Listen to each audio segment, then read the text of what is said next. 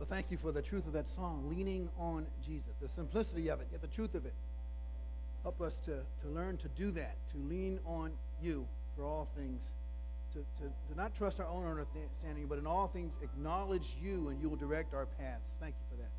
I pray for the young ones, they will learn that today and each week as they come to Friends of Jesus. And Lord, be with us in the sanctuary as we hear, are here to hear your word, to hear your spirit speak to us about our walks with you. Help us to, to walk by faith, not by sight, to trust you, trust your word. Be among us, Lord, in these moments. In Jesus' name, amen.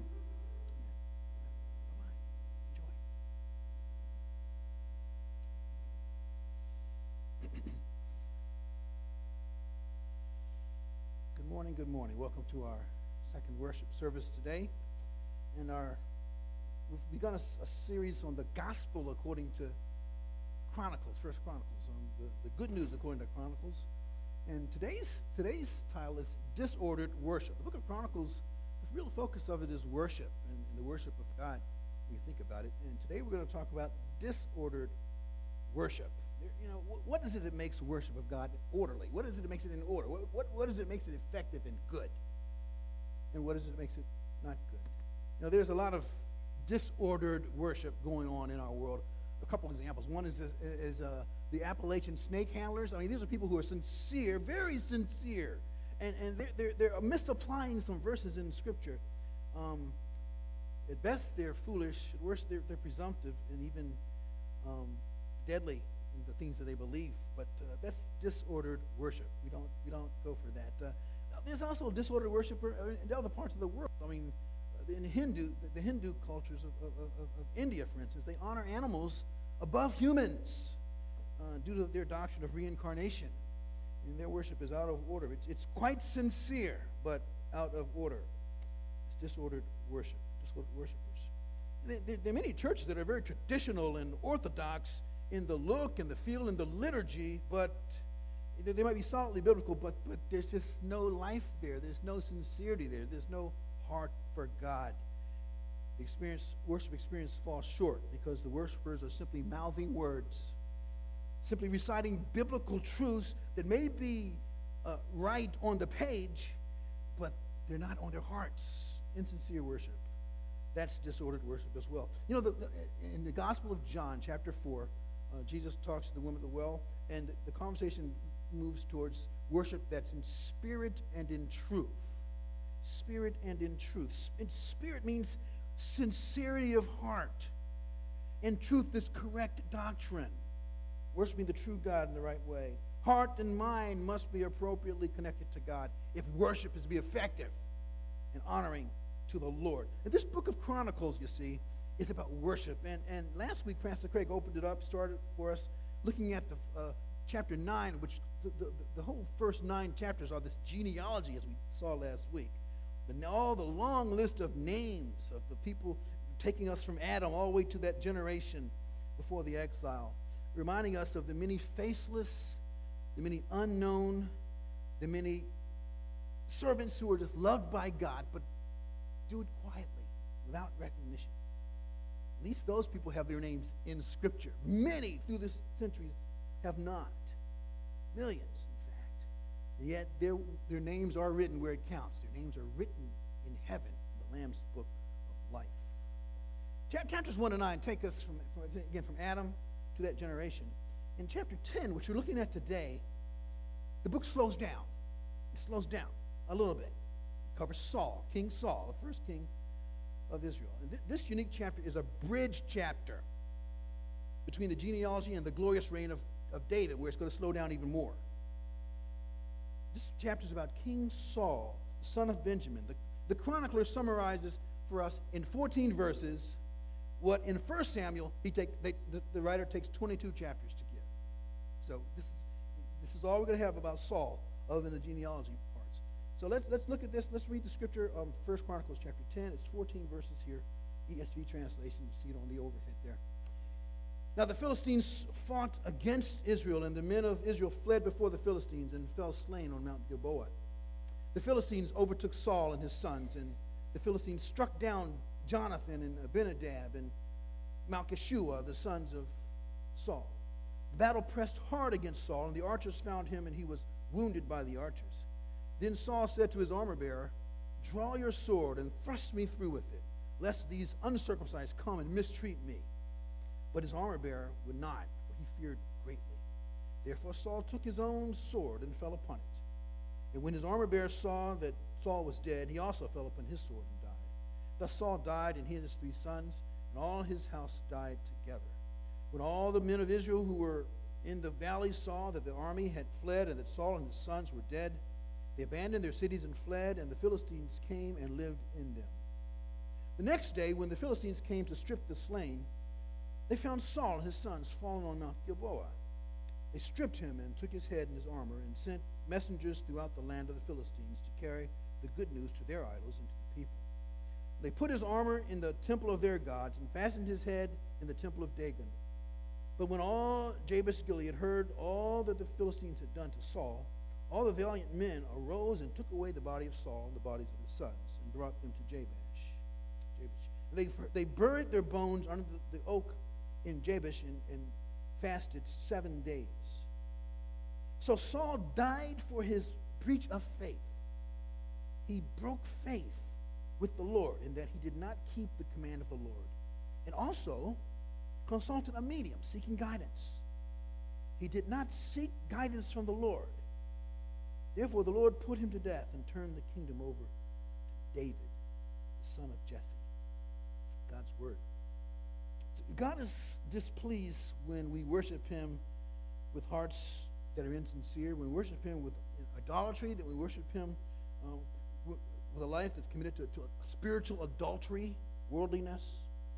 But on the contrary, God is delighted when we worship Him with sincere hearts. When we worship the true living God with sincere hearts. We're going to see in this, in this chapter a man whose worship was out of order. His name is Saul. He's not just any man, he's the king, king of Israel. First, king of Israel. One commentator said that a king's commitment to God set the tone for the nation.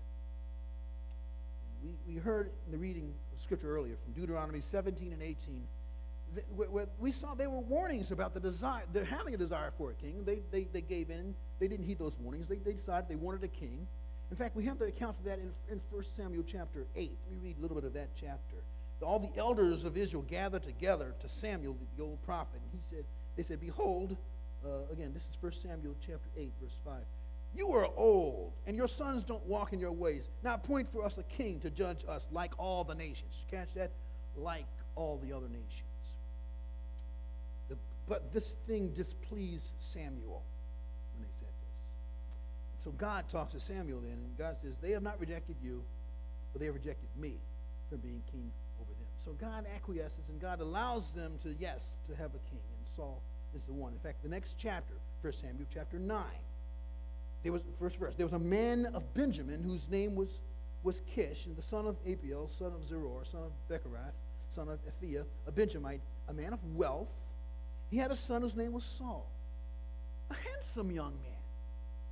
He was not a man among the people of Israel more handsome than he. From his shoulders upward, he was taller than any of the people. Now, did you, did you catch the, the, description of Saul there? He's from a wealthy home. He was handsome. He was young. He was tall. Tall, dark, and handsome. I don't know if he was dark. He was tall and handsome. Whatever. And he was the choice. He was the choice. So from chapter 9 of Samuel, 1 Samuel, to the end of 1 Samuel, chapter 31, we have Saul's story. And it's a sad story. The chronicler, though, doesn't go into all the details because they, have, they already know that. That's their history. They know this history. He's just going to review for them. But in this chapter 10, we have an overview. The first seven verses talks about the battle with the Philistines, where, where, which was the last battle where Saul actually, as you heard the reading, Saul actually, he, he, a, he wants to have an assisted suicide, but his armor bearer won't do it. And so, so Saul does it himself. The Saul's death, that, that shows up in 1 Samuel chapter 31. So, so to the chronicler, all you need to know is how it ended with Saul, essentially. And then verses 8 to 12 of our chapter, you know, he didn't want, he didn't want to, to, to, to, be, to have them find him because he knew they would torture him. But they tortured his dead body. They, they, they, they, they tortured his dead body. And so, but they desecrated his body, and we have the end not only of him, but of, his, of the house of Saul. 8 to 12. Then we have verses 13 to 14. And I'm going to focus today on those two verses, 13 and 14. This is the chronicler's summary. This is his, his um, understanding of what's gone on within Saul's life and, and, and the place of Saul in, in, in God's history. It's a transition statement because Saul in Chronicles is just a transition. It's one chapter to get us to David. And, and the key idea, the key idea is three words in the ESV breach of faith. The breach of faith. Verses 13 13, we see that. Um, I want to talk about, first of all, the, this concept of breach of faith, and then what are the signs and markers and the results of the evidence that faith has been breached. And then, lastly, we'll talk about the God who repairs the breach. The God who comes in and repairs and restores those with breached faith. Okay, first, so, so the breach of faith. The, translation is quite interesting. And ESV translates it one way. I, I, I created a chart for you to see. That there's looked at 20 different translations. Only one of them used the phrase breach of faith. That was troublesome to me, but, but, but seven of them use the term unfaithful or not faithful. And, and so, which is very similar to this idea of breach of faith. You, you don't need to know. Just uh, there's 20 translations there, and this word's translated in a lot of different ways. But I like the way the, the, the ESV translation translates breach of faith, breaking faith. Um, breach, interesting word. Uh, the dictionary definition of breach an infraction or a violation of a law, obligation, or standard. A broken, ruptured, or torn condition or area or gap, as in a wall, made by battering. Or a break in a custom friendly relations, a temporary gap in continuity. Breach. Breach when something's broken in Isaiah chapter 58, a great chapter about, about God's people being people who are just.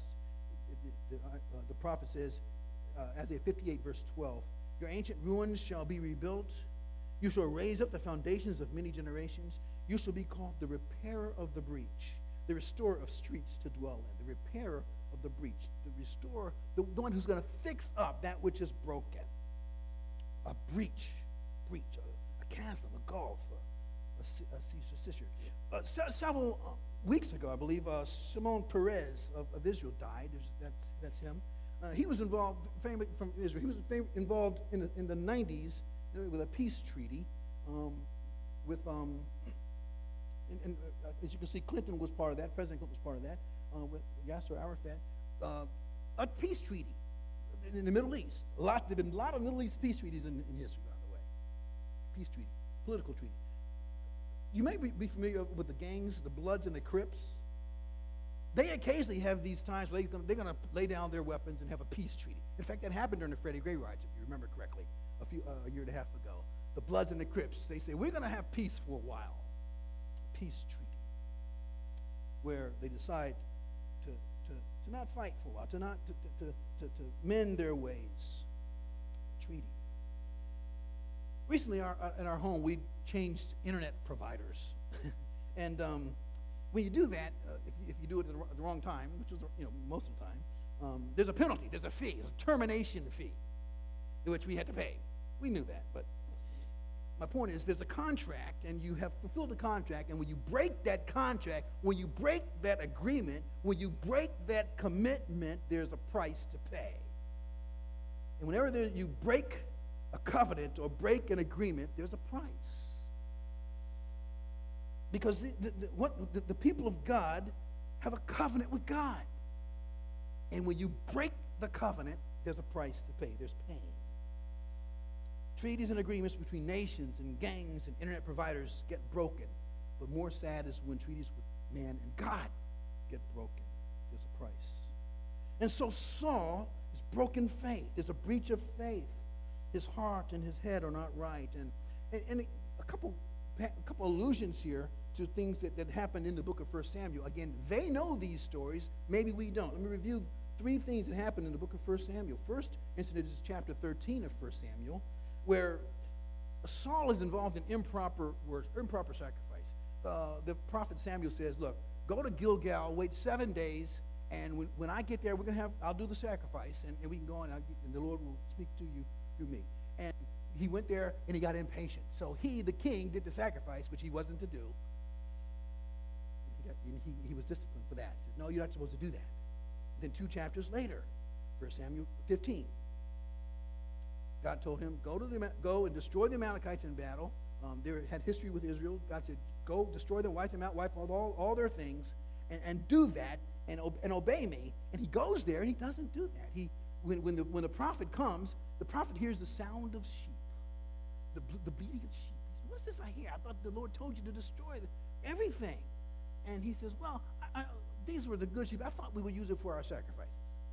He did not totally obey the Lord. He didn't, he didn't obey the Lord's will. And then we saw, in, in, again, this text alludes to chapter, the, the end, of, in, in, towards the end of the book, where he goes to um, the, a medium of Endor. He wants, Samuel has died, and now he wants to, a word, he wants to know direction from God.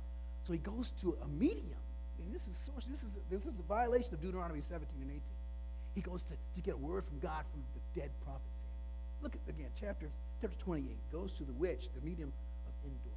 So that was Saul. He, he, he's just in a bad place, a breach of faith. It's taken him down a, a, a horrible road. But you know what?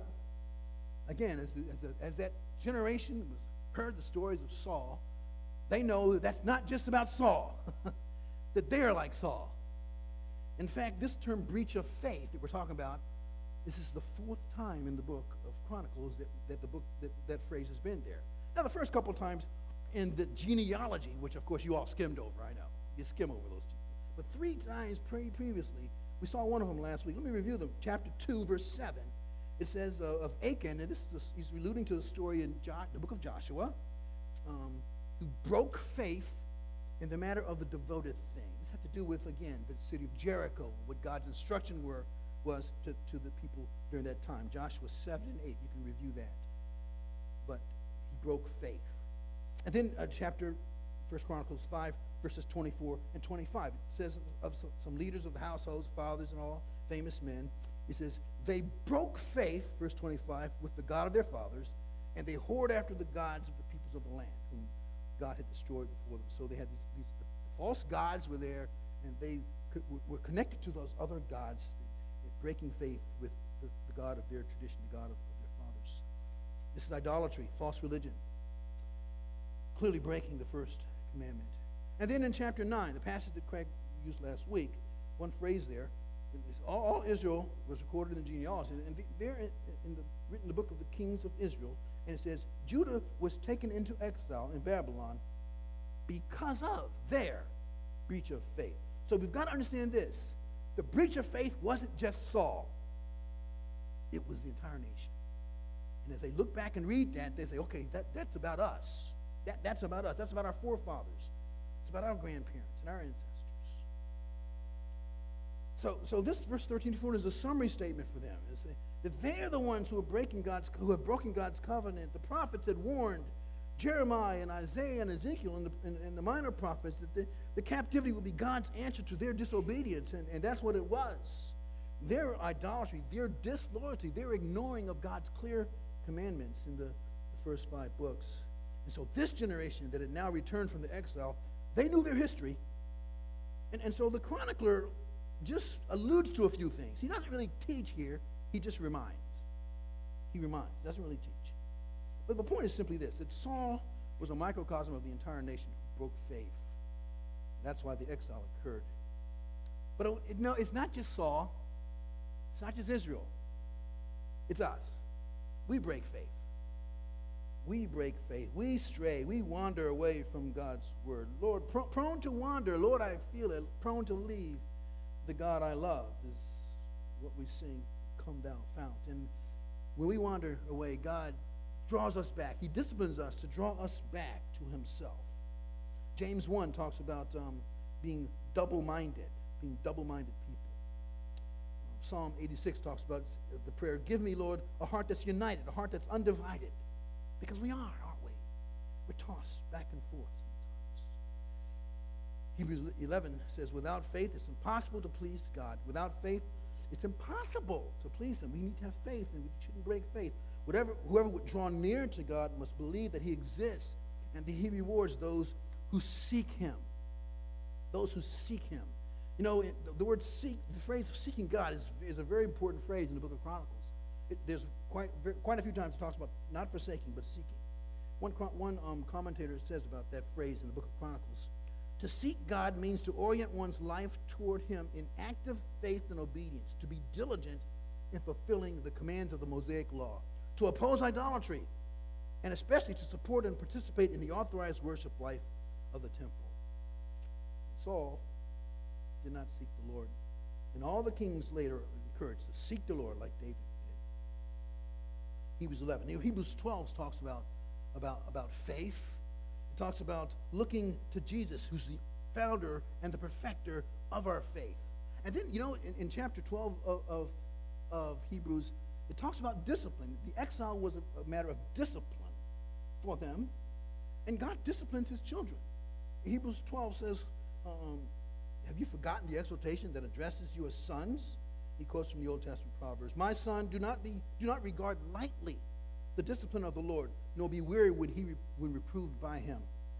For the Lord disciplines the one he loves and chastises every son whom he receives. Did you catch that? The Lord disciplines because he loves. The exile, the 70 years of, of captivity, was because he, those were his children, the children of Israel. He loved them, and he loves us the Hebrews writer, writer of Hebrews continues, it is for discipline that you have to endure. God is treating you as sons. For what son is there whom his father does not discipline? If you are left without discipline, which all have participated, then you're illegitimate children and not sons.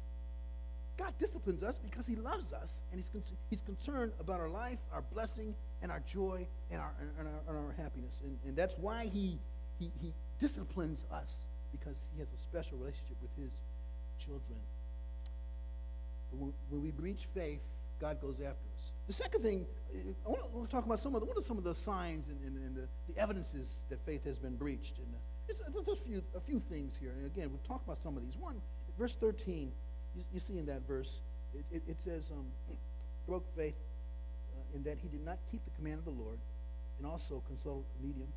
And then verse 14, the Lord put him to death death. You know, death is was it, death is in the scriptures is a separation. It's a separated. This this physical death, but it's also spiritual death. When we're disconnected from God, and that and, and, and, and a spiritual death is one of the, the results where you don't sense the presence of God, who is life. Another sign is, is again when you, the, the idol worship that's there. This commitment to to literally worshiping the wrong God, which they had with Baal and, and Dagon and Ashtaroth and Molech, the, the gods that were around them. Now, we don't, most Americans, modern people don't, have, don't worship idols, but we, but, but see, an idol is, is anything that we put ahead of God. Anything that, that, that becomes preeminent, becomes exalted in our life above the true living God, that's an idol for us. So we're, we're idol worshippers as well because all, none of our hearts are pure here a hard, it's very subtle, very subtle, idolatry. Then there's, there's multiple worship. Idol worship is when you focus on one, one God. Multiple worship when you say, oh, this, I'll, just, I'll just worship a lot of gods. A lot of gods. Now, I love in, in the book of Joshua when he, knowing that he was about to leave and knowing the hearts of the people, he encourages them, he challenges them to confront them uh, to choose if they want to serve the Lord. Joshua chapter 24, verses 15, 14 to 15 um, he says, Fear the Lord, serve him with sincerity and faithfulness. Put away the gods that your father served beyond the river in Egypt, and serve the Lord. If it's evil in your eyes to serve the Lord, choose this day whom you will serve, whether the gods your father served in the region beyond the river, or the gods of the Amorites in whose land you dwell. No, the gods of Egypt or the gods here in the promised land with those false gods. But as for me and my house, we will serve the Lord. See, not, put, not putting God first, not serving Him is always a temptation for God's people. It always has been and always will be. But another, again, another sign of breached faith is when, is when our faith becomes insincere, becomes just rote, becomes routine, doesn't have heart. When we become hypocrites, when we go through the motions of just reading and singing and praying, but not with a heart commitment to the things that are coming out of our mouth we can easily be self deceived. We can easily be self deceived and spiritually blind. One man says that disloyalty to God inevitably results in disaster, whether Saul on an individual level or Israel on a national level. It's true about all of us. And the sad result of this breached faith was death. Death for Saul, literal. It's interesting that basically it says that the Lord's the one who is responsible for his death, even though he killed himself. Ultimately, the Lord's the one who did it. The Lord put him to death. Sovereignty of God there. Those who are truly in Christ will walk in repentance because they know that, that, that, that they don't want to walk in separated from God. Separation, spiritual separation. We all need to walk in repentance. Unless we repent, we will not know the joy of our faith. The third thing I see is, is, is the good news that there's a God who doesn't who, who, who comes and restores the breach. The God who restores the breach. And again, the, the last verse, really the last part of the last verse. It says, The Lord put him to death. The Lord did something else though. Turned the kingdom over to David, the son of Jesse. That's graceful. That's the that's the gospel. That, what, what, what's happening there? You know, the wages of sin is death, but the gift of God's eternal life in Christ Jesus the Lord. And the text says that the kingdom was turned over to David. And that points ultimately not just to David, but to David and David's son, and his son, and ultimately to, to the Lord Jesus Christ, who's the son of David. One of Jesus' titles in the Gospels was Son of David. Now, back in 1 Samuel again, chapter, chapter 8, again, we said that he was the first king, people's choice. You remember later in, in, in Samuel, the book of 1 Samuel, um, they, they were looking for, looking for a king from Jesse's children, Jesse's sons, and, and they couldn't find one. And then they said, Oh, you got one more? Oh, he's way out. He's just out in the, in the woods with the, with the sheep. And he said, Oh, where's him? He was, David was the one, that shepherd one. He was the one that was to be God's anointed one. He was very, must have been very different than, than Saul. But it says in, in 1 Samuel 16 7 that man looks on the outward appearance, but God looks on the heart. God looks on the heart. And, and, and that's who our God is. And so David is, is, is representing of the, the, the ultimate king who was to come, the Lord Jesus Christ. God cares about the heart, not the outward. You know, you know, we have there's some presidential debates that are happening. I think tonight's the sec- second one, and it's always interesting how much weight we put on the outward appearance in these debates. I was thinking about that the last few days. The history of debating in our country is very interesting. Presidential debates. Many of you might remember, if you're old enough, uh, 1960 debates, or you've heard about the presidential debates of 1960 between President Kennedy and Nixon. Kennedy and Nixon, quite famous. Television was pretty new in our country then. Um, CNN article says this On radio, most of the pundits and polls scored the September 26, 1960 debate between presidential candidates Richard Nixon and John Kennedy as a draw, with some giving the Republican, it was Nixon, the edge. But on television, it was no contest. Throughout the 60 minute program set in a Chicago studio, the 43 year old Kennedy, quote, looked to be a radiating health, said presidential historian Robert Gilbert. Kennedy wore a dark suit, had a wide smile, and a vivid tan. Nixon, on the other hand, appeared pale and a bit listless. He had just gotten out of the hospital. We had lost weight after a knee injury in a gray, ill fitting suit, and hastily he added pancake makeup. And Nixon looked, even if he did not necessarily sound, like a, a pale shadow of the aggressive, composed senator from Massachusetts. And if you remember, if you know your history, which one became president? It was Kennedy. Though Nixon became president later, as we might know our history. Uh, Bob, Senator Bob Dole, who was a young man then, he, I was listening to it on the radio coming into Lincoln, Kansas, and, and, and I thought Nixon was doing a great job.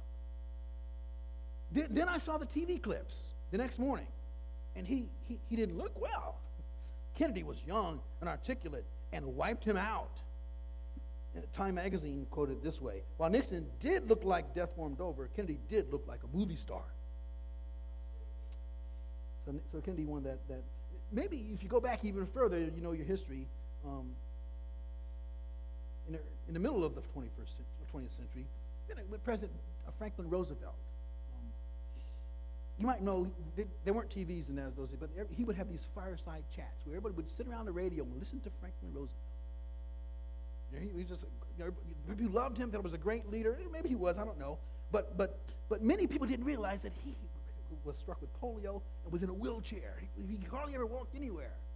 He could walk, take a few steps. But mostly he moved around in a wheelchair. Many people didn't know that because they didn't have TVs. He, he wouldn't have passed the Saul test. Saul was rejected by God. Man looks on the outward appearance, God looks on the heart. And so God raised up King David. King David. He turned the kingdom over to him. Now, for the chronicler, again, David isn't just David. David points to the son of David. In fact, he, he calls him David the son of Jesse, Jesse's son. In Isaiah, the prophet Isaiah, which, again, a little bit before the, uh, the chronicler, uh, in chapter 11, there shall come forth a shoot from the stump of Jesse. A branch from his roots shall bear fruit. And the Spirit of the Lord shall rest upon him the Spirit of wisdom and understanding, the Spirit of counsel and might, the Spirit of knowledge and the fear of the Lord. And that passage goes on and on, talking about the Spirit of justice and one who's righteous and all the things. It's describing the Lord Jesus Christ, it's describing the Messiah, who we know is the Lord Jesus Christ. The last verse, verse 10 In that day, the root of Jesse, who shall stand as a signal for the peoples, of him shall the nations inquire and his resting place shall be glorious. It's talking about our Savior, the Lord Jesus Christ. That's what it's talking about. And you know, the book of Chronicles is the last book of the Old Testament in the Hebrew order of scriptures. And so, so, so this, this, this son of David is predicted. And then the first book of the New Testament, Matthew, the first verse says this the book of the genealogy of Jesus Christ, son of David. Here it is. Son of David, son of Abraham. So, so Jesus is the fulfillment of, of, of the son of David, son of Jesse. In fact, in Romans chapter 15, he's, Paul cites the verse from Isaiah uh, chapter 11. He says, The root of Jesse will come, even he who rises to rule the Gentiles, the nations, the Gentiles. In him will the Gentiles hope. And you see, we who are Gentiles, and most of us are, we find our hope where? In David? No in the Son of David, the Lord Jesus Christ. He's the one who's our hope. And he's the one that, that, that, the, the, the, passage is pointing to. This kingdom is turned over to David, but ultimately, the kingdom is turned over to the Lord Jesus Christ, who's the King of kings and the Lord of lords. In him we have our hope. Where, where's your hope? Are you, are you hoping in Christ? If you believed in Jesus, is he your hope? The songwriter says, My hope is built on nothing less than Jesus' blood and righteousness. On Christ, the solid rock, I stand. All of the ground is sinking sand. Is your hope grounded in God's salvation? It comes through simple faith. You know, Isaiah chapter 59, he talked about a separation, a breach, a gap. Behold, Isaiah 59, behold, the Lord's hand is not shortened that it cannot save, or his ear dull that it cannot hear, but your iniquities have made a separation a chasm, a gap, a separation between you and your God. Your sins have hidden his face from you. Does not hear. So the gospel says that, that Jesus Christ has, has, has bridged that gap. So believe in the Lord Jesus Christ and find forgiveness of sins and find la- life everlasting. Have you done that? Have you confessed Christ? Repent, turn, agree with God. Receive his forgiveness because of what he did on the cross for your sins pray the simple prayer of, of the, the, the man at the temple who said, God, be merciful to me, a sinner. Have a heart that's broken before him. There's also something else here in our application. I, I want us to see that, that there's, there's a methodology in how we help other people, how we counsel others. I want us to think about the chronicler, the writer of this book, and his strategy. It's kind of global here, but I want you to do this. See, the post exilic community needed to be encouraged that the discipline was over. You get that? That God now had a wonderful future for them. Yes, there was exile. Yes, there was captivity. Yes, they were moved from their land, but that was over. Now they were back in their land, and God had a wonderful future for them if they would be faithful and not commit the same uh, errors that, that previous generation had. So, so the chronicler is, is very encouraging we'll see as we go through this book that, and uh, Craig mentioned last week, that there, David was not a perfect man. But if we just had Chronicles, we might think he was. This is very, this book is a very encouraging book. And there's wisdom for us as we minister and help other people here.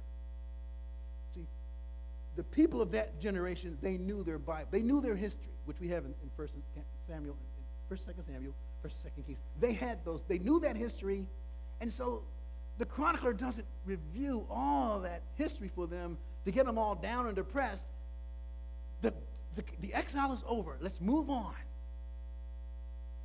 Doesn't, don't dwell on the past. You know, it kind of reminds me of, of, John, of John chapter 4, the encounter that Jesus had with the woman at the well. How Jesus knows her past. He knows what's going on. He knows her present. He knows her. He knows all things. But he doesn't dwell on her sin. He doesn't ignore it. When she's ready to, to you know, he says, don't you, don't, don't you have a husband? Go get your husband. he doesn't ignore the fact that she's got some issues, he doesn't dwell on them. He says, you got issues, but you're going to find that the Messiah, I am the Messiah, are going to solve your issues. We need to, as we, as we work with people, we need to have the, the, the, the, the, the gentle uh, wisdom and, and the grace of the Lord Jesus Christ that when, when one feels the conviction of the Spirit, then it's time for the good news to kick in. That there's gospel, there's grace, there's good news for those who would call on the name of the Lord. I love how in, in, in the book of, of Philippians, chapter 3, the Apostle Paul is talking about his own past and the stuff that he went through, his self righteousness and his sins and all that. But he says, forgetting what lies behind, I press on, I move on toward the goal, the prize, of the upper call of God in Christ Jesus. First Thessalonians chapter 5 is an encouragement to encourage the faint hearted. Don't blast the faint hearted, encourage them. The chronicler does that. That's instructive for each one of us. And the, the last uh, application is, is just for each of us. There's a to beware the, the danger of spiritual drift. The danger of spiritual drift, which is what happened in Saul's life. The, like, like Saul, spiritual decline in our lives can be defined by often a series of very visible steps of disobedience. First Samuel, we looked at those three steps. But th- those steps come because the heart has not been continually being nurtured by God and His Word and through prayer and through fellowship. Those remedies of daily devotion and of fellowship with God's people and of worship and of activity in God's kingdom are preventative in our lives. And spiritual drift comes when we, when we, when we neglect those means of grace. Revelation 2 talks about uh, how the church at Ephesus had, had abandoned their first love, the love they had at the first. That doesn't happen instantly. That's a series of, of driftings that take place in people's lives. The danger of spiritual drift. Again, David points to the son of David, Jesus. And Jesus is, in the New Testament, clearly the son of David. Let's look at Romans chapter 1.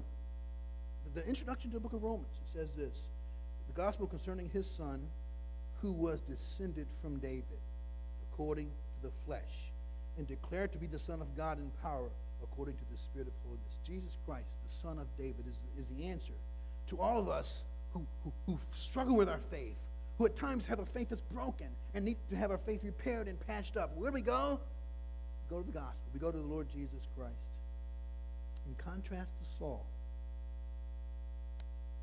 we have the Son of God. And Jesus was called faithful and true. He, Jesus kept the faith for us. Ultimately, Jesus is the true worshiper at the Father's right hand. So we approach the throne of the Father through Him. And so we can have effective worship, God honoring worship, for one reason and for one reason alone because Jesus Christ is our mediator. Amen?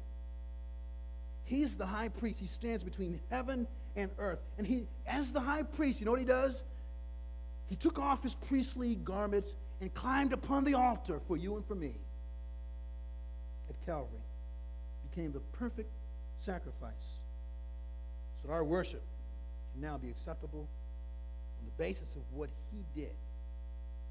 As we approach the throne of grace in the name of Jesus, God hears our prayers. Without faith, it's impossible to please Him.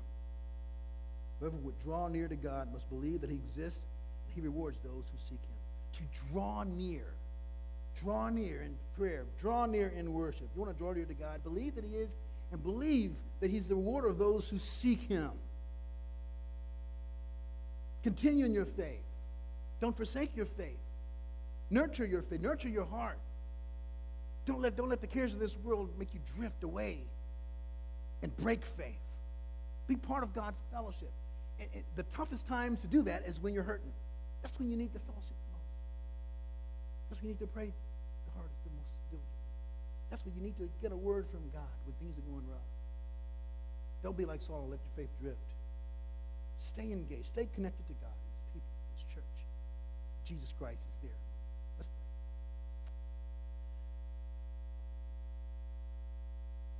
But the chronicler gives us this one chapter of, of it's really a downer chapter here, reminding us of, of, of the danger of drift and of breaking faith with you and of, of, of spiritual adultery and idolatry. And Lord, we, we want to hear that. And that there may be people here today who need to hear that, who need to know that I'm, I don't, I'm, I'm not all that. I've really got some issues. I need to come to Jesus. I need to come to the cross. Well, there may be some here today who, who need to be encouraged and blessed by you. I pray your Spirit would do that as well. You know, that we have the Son of David. Who, who, we have all, the mediator, the only true mediator between God and man, the Lord Jesus Christ. And in, him, we are, we are his and he is ours. And our hope is in him. And he will not fail us. He will take us to glory. But use this word in our lives this week to encourage us, to help us to be strong in our faith. In Jesus' name. Amen. Let's close a cappella. We'll sing the song, uh, Wonderful, Merciful Savior, together.